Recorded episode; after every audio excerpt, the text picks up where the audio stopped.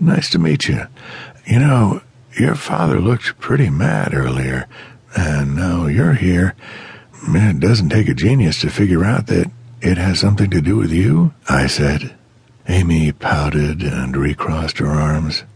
It's his fault for sending me to an all girls school. So I went to a party with some boys. I didn't even get caught by the police, but someone ratted me out to the school's administration, and now they're threatening me with suspension.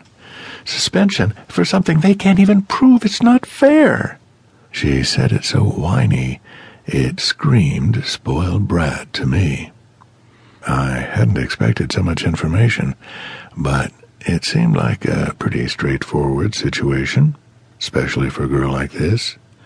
No, that doesn't sound fair at all, I said, telling her exactly what she wanted to hear.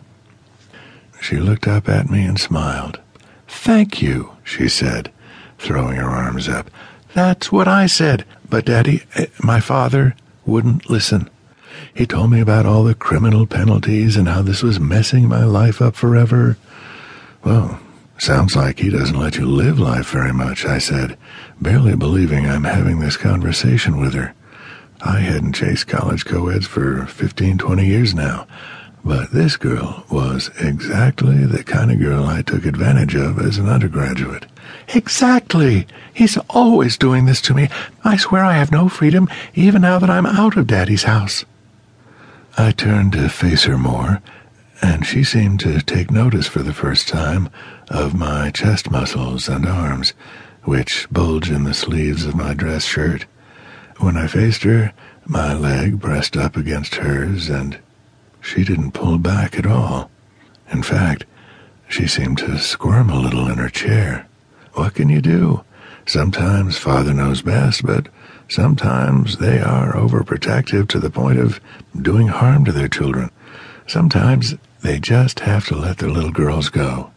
I inwardly cringed at that BS, but I didn't care at that point. I just wanted to see where this went. Her jaw dropped a little bit. You're pretty smart. I don't know why Daddy's never mentioned you. I do have to experience things on my own, and, and if that means I get in trouble a couple times, then so be it. She started to raise her voice, throwing her hands around as she got more passionate about what she's saying. I made a shush motion with my finger, and she smiled and looked sheepish.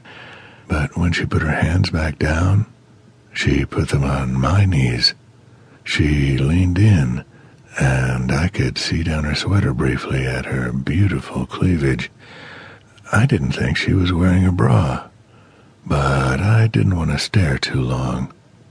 Her voice lowered to a whisper.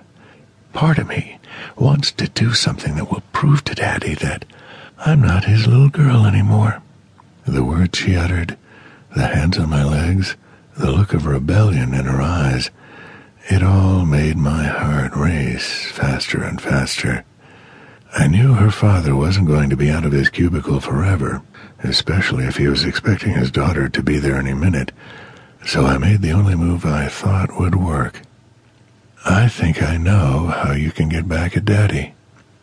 She smiled as she looked me up and down again. She clearly decided that she was ready for whatever I had in store. Lead the way. I stood up and looked at the hallway that my cubicle was in.